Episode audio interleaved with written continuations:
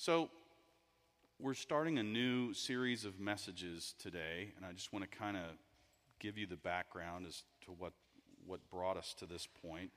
Um, I'm trying to, uh, so, okay, let me give you back up a little bit. And last school year, uh, Savannah Russell, one of our youth, uh, sent me a text message, and it basically said, You know, Pastor Tom, I have to teach the lesson at my FCA at my school uh, this Friday. Can you help me?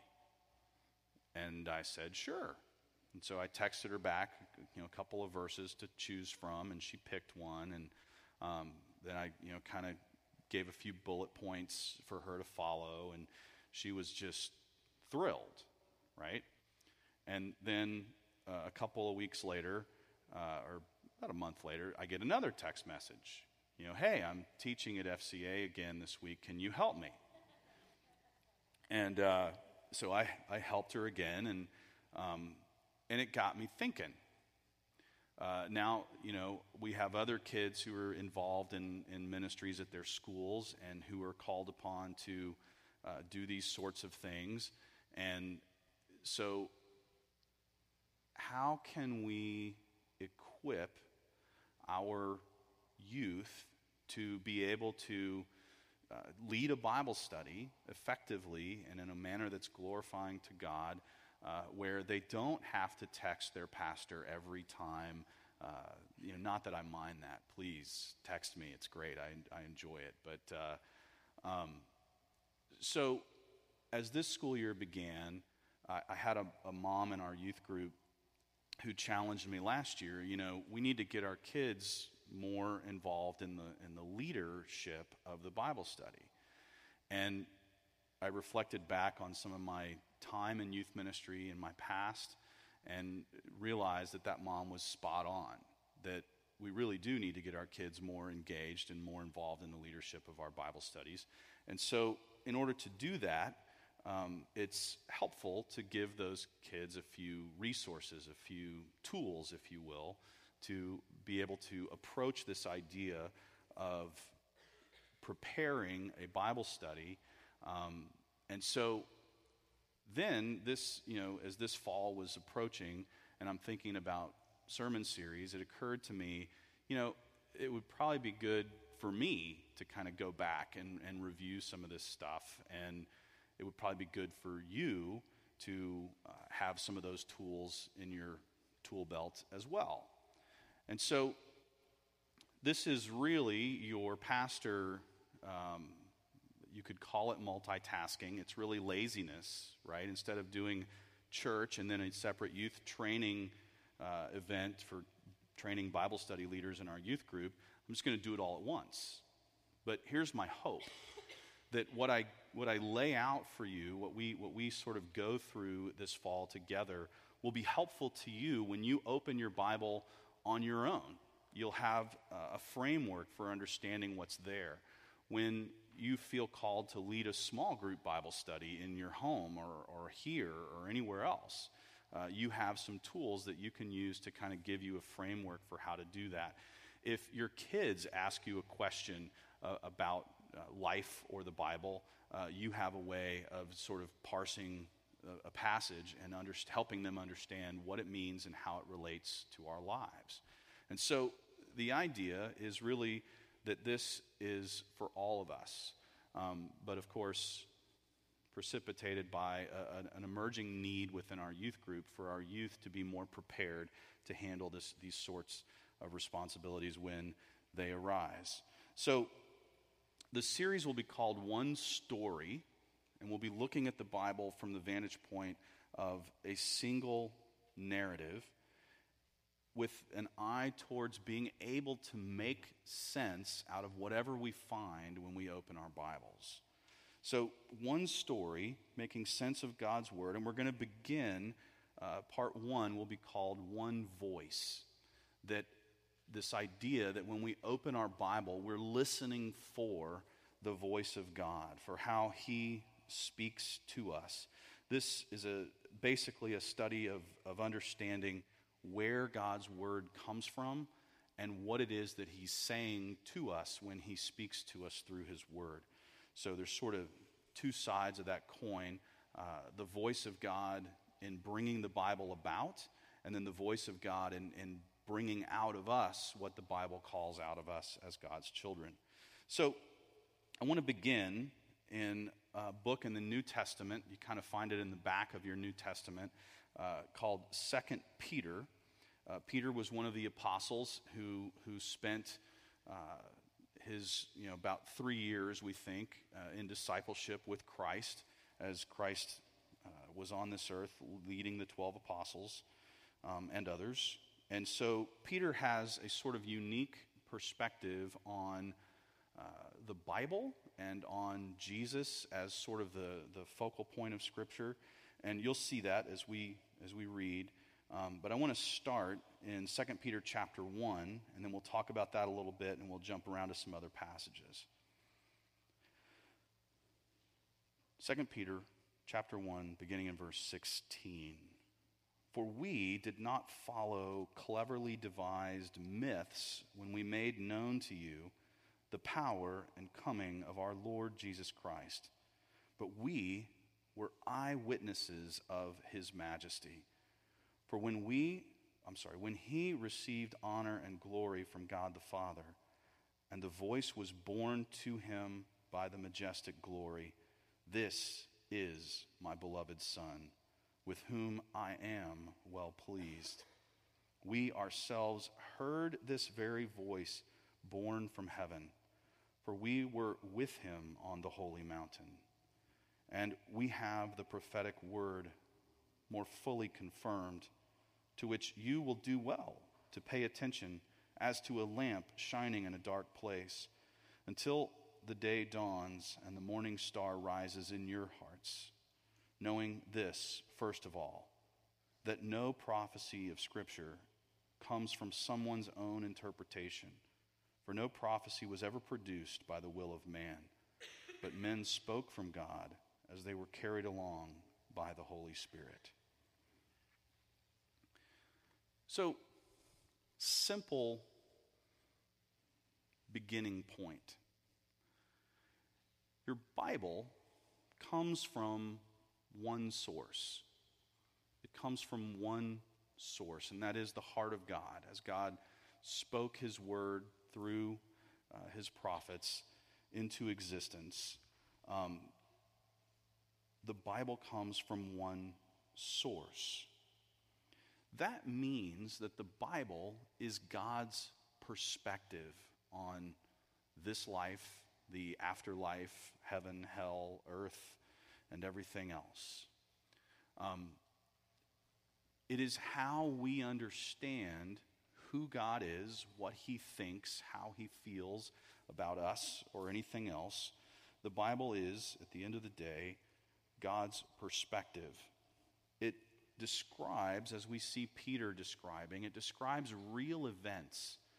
Peter says, I was an eyewitness. I saw this with my own eyes. And he's referring to an event that's recorded in Matthew chapter 17, um, where uh, we, we often call it the Transfiguration. If you open your Bible, it probably has a little title above that section called the Transfiguration of Christ.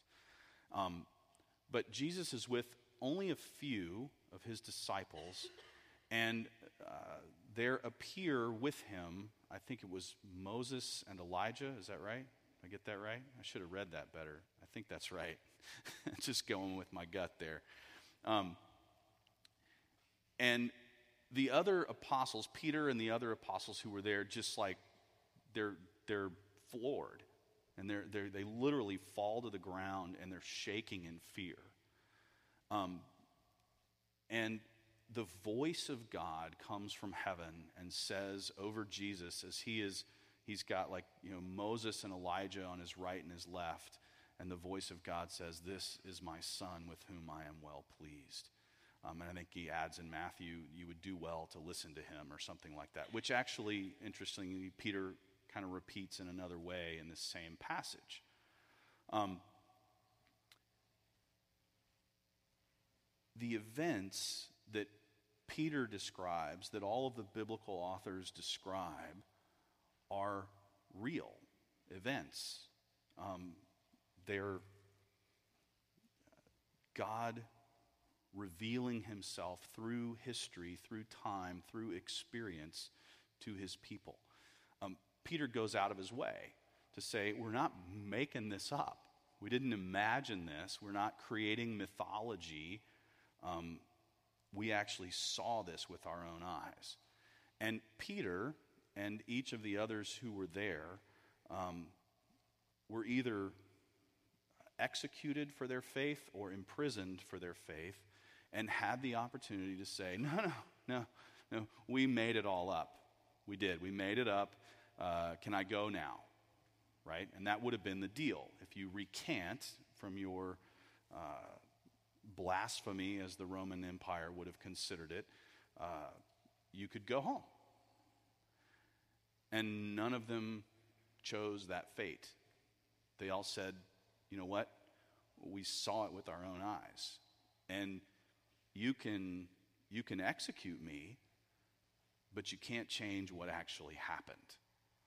Uh, Peter, we, we understand from, uh, not from Scripture, but from uh, what little history we have of his death, that when he was taken to be crucified, he actually said to his executioners, um, or we, we believe that he said to his executioners, um, I'm not worthy to die in the same manner as my Savior. And so the uh, Roman soldiers who were crucifying him said, Fine. Nailed him to the cross and hung the cross upside down. Um, and, uh, you know, takes a, a, lot longer and it's a much different and more painful way to go. Uh, but Peter basically said, I saw it, I was there. Um, do whatever you want. But I don't want to be, um, I don't want to be killed the same way that Jesus was because that's kind of his thing. And I want that to stay his thing. And so do whatever you have to to me. Um, but yeah. Okay. So the Bible is God's perspective on life. It describes real events, not human opinions. Um, you know, each author that contributes to Scripture has a perspective from which he or possibly even she was writing. Um, but it, it's not a collection of human perspective and opinion. It's all driven by the Spirit of God as He leads those authors to record what's here over time. Um, the Bible is God's perspective. The Bible is God revealing himself to us. Um, you know, some of you uh, are married and you understand what I'm about to say. Um, you know, how does it go? Um, you know, honey, why didn't you do the dishes? Well, you didn't tell me to do the dishes. Well, you should just know. You should just see them, right? This happen to anybody else's house ever? No, of course not, right? Um, you should just see them and know. I, I, want you to, you know, to know and, and, and to figure it out. Um, you know, and it could be the dishes or any infinite number of other things, right? And over time, I get to know my wife. I'm not saying I get to the point where I can actually intuitively do the dishes, right? I, I still prefer to be told, but that's just me. Um, but we get to know each other as we relate to each other what is important to us. We have to spend time together. We have to, this, I think the word is communicate. I don't know how to spell that, apparently. Huh? Yeah, my wife says I don't know what the word means. So, um,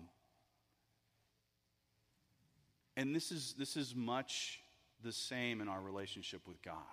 We have to spend time with Him, we have to listen, we have to communicate, we have to be engaged. And this is how he does that. This is how he speaks to us. This is how we listen to him. Um, the Bible is his way of revealing to us what is important to him.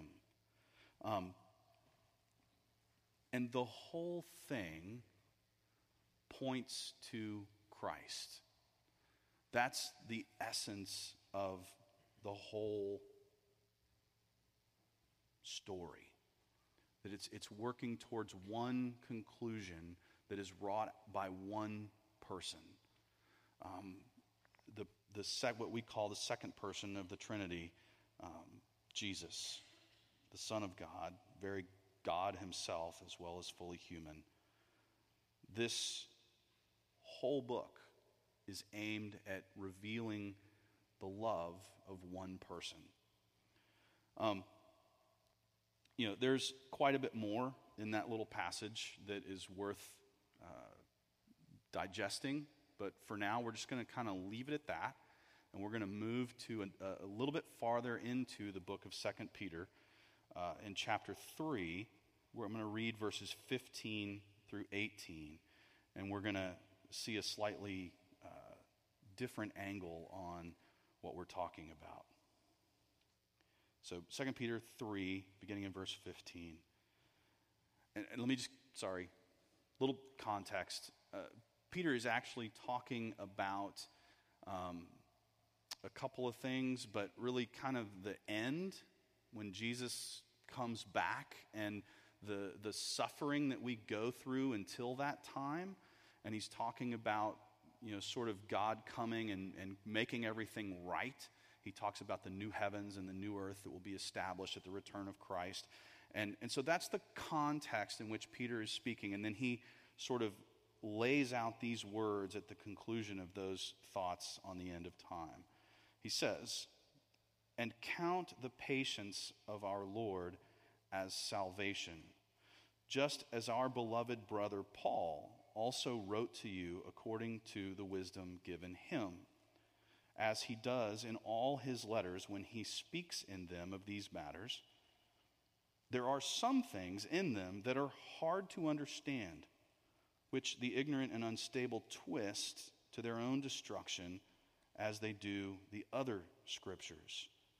You, therefore, beloved, knowing this beforehand, Take care that you are not carried away with the error of lawless people and lose your own stability, but grow in the grace and knowledge of our Lord and Savior Jesus Christ. To him be the glory, both now and to the day of eternity. Amen. So, Peter does a couple of interesting things here.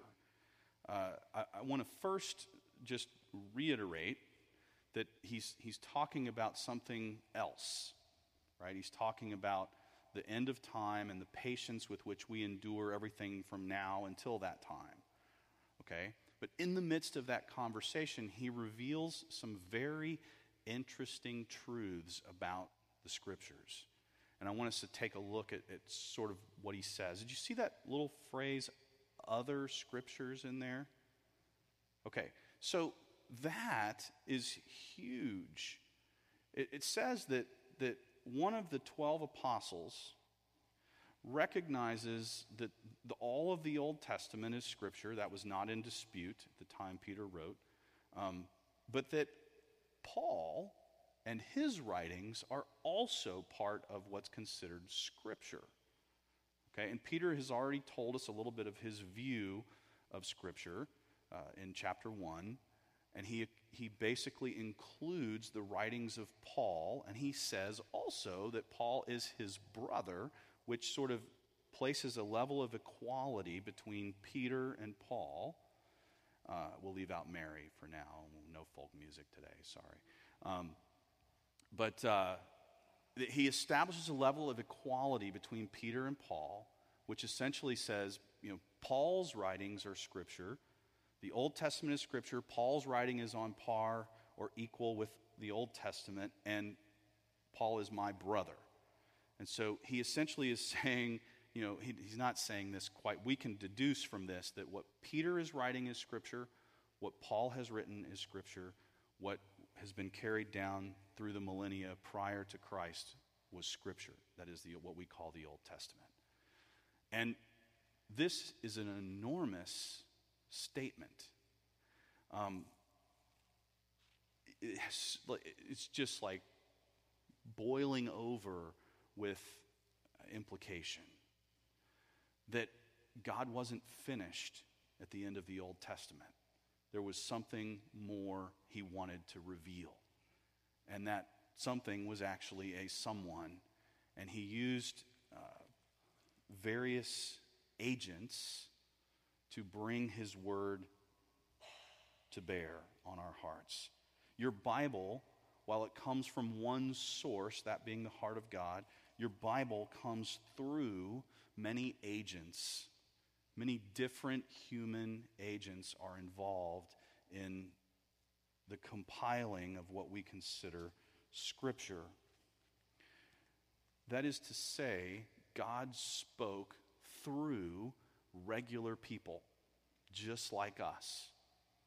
He moved us at various times in redemptive history to write down, to record, to remember, to pass down, if you will, what is most important that, uh, that we know and understand. And so, your Bible comes through many agents. It's God speaking through regular people to impart, as Peter says, divine wisdom and to dispel human confusion. Um, imagine what we would have if every hundred years or so somebody just sat down and poured out what they think. Right? Uh, over the span of several thousand years, I would just guess, you would get a wide array of crazy opinions. Instead, what, what we find here is this sort of accumulation of points on a graph that lead to one clear conclusion that God loves us, that He sent His Son to enter our world. God became one of us, that He offered His life on the cross that we might find forgiveness, and that He rose from the dead to, to establish and secure our hope for eternity. God spoke through regular people, and God speaks to regular people through His Word. That's what it's here for. Um, this is extremely important. Let me be abundantly clear. Everyone listening, you do not need me to understand this book. You do not need me to understand this book. Um, my hope, my hope is that I am helpful to you in your understanding of Scripture. I hope that's the case. You do not need me to understand this book. God moves by His Holy Spirit to open our hearts, to shape us, to grow us, to challenge us, to change us through His Word. It's the work of His Holy Spirit in us that brings about uh, God's will in our lives. But let's just say for now, God speaks to regular people through His Word in order to grow us in the grace and knowledge of Christ. It, is not just a point of interesting information that Peter says that the whole point is that we grow in the grace and knowledge of our Lord Jesus Christ. It's not just a cool thing, it is the point. Um, I need Jesus.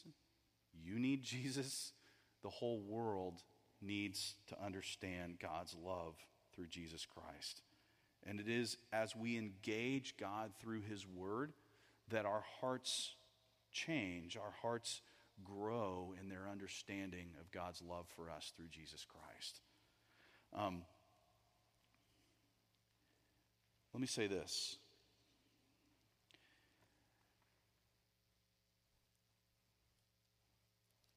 In all, go back 150 years. And you're a Christian, and you go off to Yale or Harvard or wherever for college, and uh, there you are, and the scholarly consensus at that time was that the overwhelming bulk of the facts and data in this book were made up. It just sounds too fantastic. It sounds too impossible. It sounds like mythology. And you hear Peter refer to that, right? Um, and so the scholarly consensus 150 years ago was that, you know, well, we don't know uh, that Moses ever existed, and we don't know that Pontius Pilate even existed, and we don't even know that Jesus existed. Okay? And these were, these were prominent scholarly opinions 150 years ago. Um, since then, there's been this thing we call archaeology.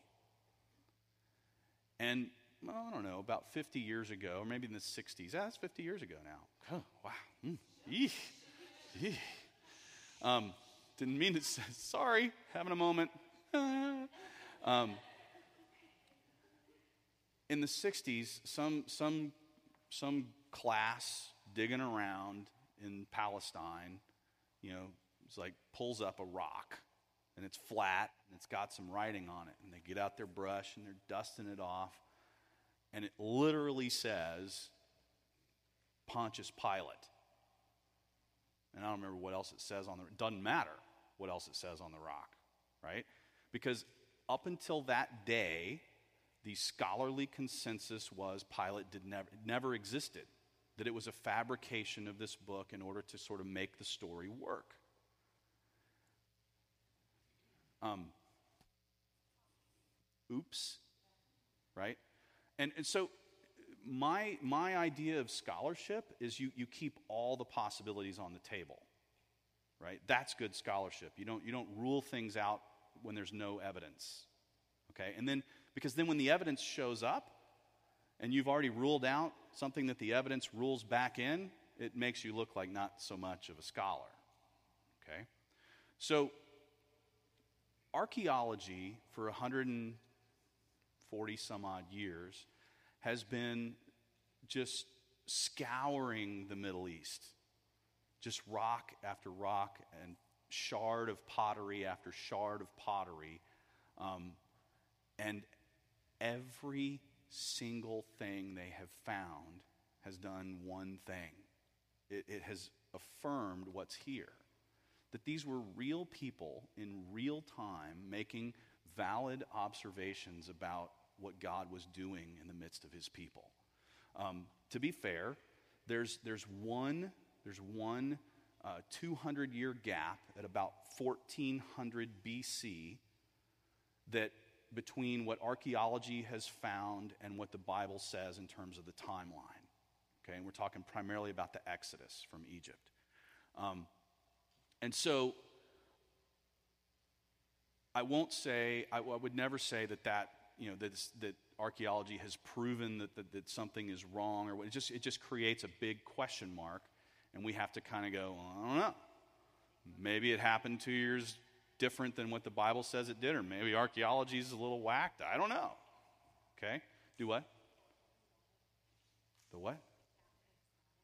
The Catholics Oh, they're hiding it. It's a conspiracy. There's a conspiracy. There it is. All right.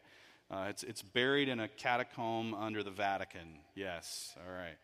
Um, yes, very good. We, that, that could be a lot of fun. Um, all that to say, this, is, this book came through a variety of people just like us. And, it, and it's written to people just like us. And, and that has huge implications. We'll talk about this more in a couple of weeks, but um, you know, that, that it, this can be understood, no matter how obtuse the passage is that you're trying to, to work your way through. It was just, it was written by regular people. It was written to regular people. These are real events. This is not, uh, you know, nobody dropped acid or peyote and wrote a bunch of weird stuff down. Okay? Although, if you read some of the Apostle Paul's later stuff, it's a little whacked. Um, okay but I'm not accusing him of anything. Okay. Your Bible comes from one source, the heart of God. It comes, has come through many agents, many people just like you and me. And uh, now I want to sort of read a more famous passage, 2 Timothy chapter 3, and just work through this rather quickly, I hope. You, however, have followed my teaching, my conduct, my aim in life, my faith, my patience, my love my steadfastness, my persecutions and sufferings that happened to me at Antioch, at Iconium, and at Lystra, which persecutions I endured, yet from them all the Lord rescued me. Indeed, all who desire to live a godly life in Christ Jesus will be persecuted. Underline that. While evil people and impostors will go on from bad to worse deceiving and being deceived. But as for you, continue in what you have learned and what you have firmly believed, knowing from whom you learned it, and how from childhood you have been acquainted with the sacred writings, which are able to make you wise for salvation through faith in Christ Jesus. All scripture is breathed out by God and profitable for teaching, for reproof, for correction and for training in righteousness, that the man of God may be complete, equipped for every good work. Your Bible comes from one source through many agents and stands as one authority. It is the voice of God speaking into our lives, and it speaks into our circumstances, even in the midst of difficulty. God doesn't say He's going he's going to keep our lives from pain, from suffering, from confusion, from despair. He says that He speaks into uh, the reality of our lives, that He his voice is giving shape to our circumstances. Even in the midst of difficulty, and especially through the lives of others. I, I love, you know, so most of the time when you hear this passage, you just get verses 16 and 17. But look at verses 14 and 15. Continue in what you've learned and firmly believe, knowing from whom you learned it. God's word is related from person to person. This is, this is God connecting us to himself and to each other people matter. It's, it's about the connections that God is making as His Word is established in our lives. And we, we see the importance of God's Word because we see it at work in the lives of other people. That's what Peter is saying, is, is that the way that we understand the authority of Scripture is that we see it in the heart and the life of someone we know and respect. We see it at work. We see how it applies to life through others. Scripture speaks into our circumstances and it moves us toward wholeness. Um, you know, say what you want about where the book comes from.